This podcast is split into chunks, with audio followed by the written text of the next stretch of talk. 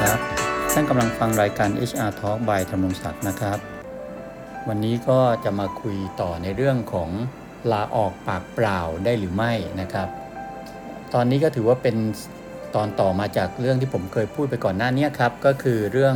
EP ที่แล้วอะครับ ก็คืออ้างว่าจะลาออกแต่หายไปเฉยๆ ผลจะเป็นยังไง ซึ่งใน EP ที่แล้วท่านคงทราบไปแล้วนะครับว่าการอ้างเฉยๆลอยๆ ว่าจะลาออกแต่ไม่มีหลักฐานไม่มี หนังสือลาออกอะครับ มาเลยเนี่ยแล้วหายไปเนี่ยผลจะเป็นยังไงนะฮะก็ไปฟังใน EP ที่แล้วได้นะครับ คราวนี้ในตอนนี้ก็เป็นตอนต่อต่อมาแหละครับ ก็คือพนักงงานก็อ้างว่าจะลาออกอีกเหมือนกันครับ โดยไม่ยื่นใบลาออกครับ แต่อ้างว่ามาบอกด้วยวาจากับผมยกตัวอย่างแล้วกันกับผู้จัดการฝ่ายบัญชีแล้วว่าจะขอลาออกว่าเป็นพนักงานบัญชีก็แล้วกันครับ เช่นมาบอกว่า จะลาออกวันที่ 1 กันยานะฮะระบุผลวันที่มีผลน่ะก็คือ 1 ตุลาก็คือบอกล่วงหน้า 30 วันด้วยวาจานะครับ ตามระเบียบบริษัทนะฮะแต่ไม่เพียงแต่ไม่ได้ยื่นใบลาออกอะนะฮะโดยอ้างว่าพูดด้วยวาจา ผู้จัดการฝ่ายบัญชีก็จะแจ้งมาที่ฝ่ายบุคคลครับ ให้เตรียมหาคนมาแทนนะฮะทาง HR บริษัทแห่งนั้นก็อาจจะ overreact อะครับ ไม่ได้ทวงถามใบลาออกครับ คือพอผู้จัดการฝ่ายบัญชีบัญชีโทรมาแจ้งว่าลูกน้องพนักงานบัญชีจะลาออกมีผล 1 ตุลาเนี่ย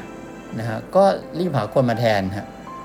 ปรากฏพอได้คนมาแทนเนี่ยพอถึงวันใกล้ๆวันที่ 1 ตุลาเนี่ยพนักงานบัญชีกลับมาบอกว่าไม่ลาออกแล้วนะฮะ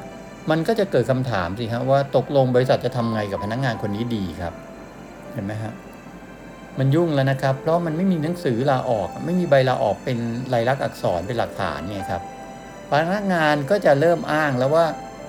เขาไม่ได้บอกซะหน่อย เขาแค่เปรยๆคือพูดง่ายๆว่ากรณีนี้เนี่ยพอมันไม่มีหลักฐานเป็นใบลาออกเนี่ยเอ่อก็สามารถจะแถไปได้เรื่อยแหละครับ ถ้าเป็นกรณีแบบนี้เนี่ย ซึ่ง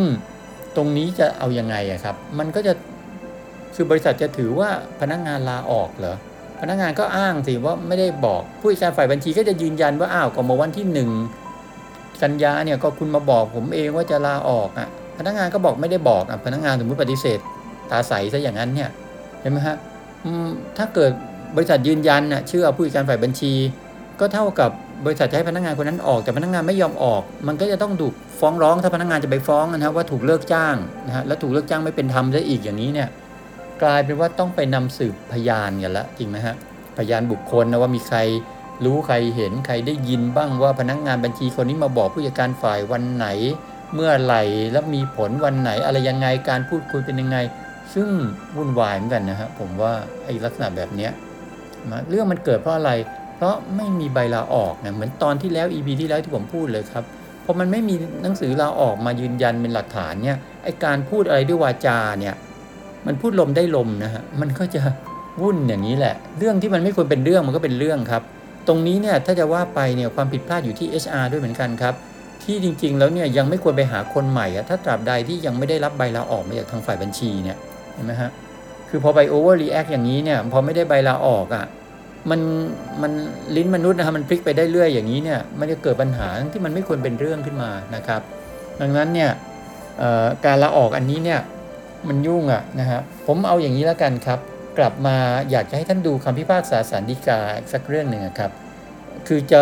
คำพิพากษาสารดีกาเนี้จะพูดถึงเรื่องการลาออกเนี่ยมันจำเป็นต้องเป็นลายลักษณ์อักษรอย่างเดียวไหมเป็นวาจาได้ไหมนะครับเผื่อจะได้เป็นไอเดียสำหรับท่านด้วยนะครับเอาตามกฎหมายก่อนครับกฎหมายแรงงานเนี่ยไม่ได้ระบุนะครับว่าการลาออกของลูกจ้างจะต้องยื่นใบลายลักษณ์อักษรเท่านั้นครับนะฮะดังนั้นเนี่ยพอเป็นอย่างนี้เนี่ยมันมีคำพิพากษาสันติกาครับที่ ดชดา 5681ขีด5684ทับ2555 ครับ บางตอนของคำพิพากษาสันติกา ผมเอาเฉพาะส่วนสำคัญมานะครับ ก็คือ ส่วนการเลิกสัญญาจ้างที่ไม่มีกำหนดระยะเวลา สัญญาจ้างไม่มีกำหนดระยะเวลาคือสัญญาจ้างพนักงานประจำนะฮะ อันนี้ผมอธิบายจะได้เข้าใจ ตามพระราชบัญญัติคุ้มครองแรงงาน ปีพุทธศักราช 2541 มาตรา 17 วรรคสองก็มิได้ห้ามเด็ดขาด มิให้ในายจ้างหรือลูกจ้างบอกเลิกจ้างกันด้วยวาจา นายจ้างหรือลูกจ้างจึงบอกกล่าวเป็นหนังสือ หรือด้วยวาจาก็ได้ อันนี้ศาลท่านวินิจฉัยอย่างนั้นนะครับ ส่วนการลาออกที่ม่ได้บอกกล่าวล่วงหน้าเป็นหนังสือก็ดี หรือมิได้ยื่นใบลาออกต่อผู้มีอำนาจของจำเลยล่วงหน้า และได้รับการมาจากต้นสังกัดตามข้อบังคับการทำงานของจำเลยก็ดี ถือเป็นเรื่องการแสดงเจตนาลาออก หรือเลิกสัญญาจ้าง ที่ฝ่าฝืนพระราชบัญญัติคุ้มครองแรงงาน พศ 2541 มาตรา 17 และข้อบังคับเกี่ยวกับการทำงานของจำเลย ถือได้เพียงว่าลูกจ้างปฏิบัติผิดหน้าที่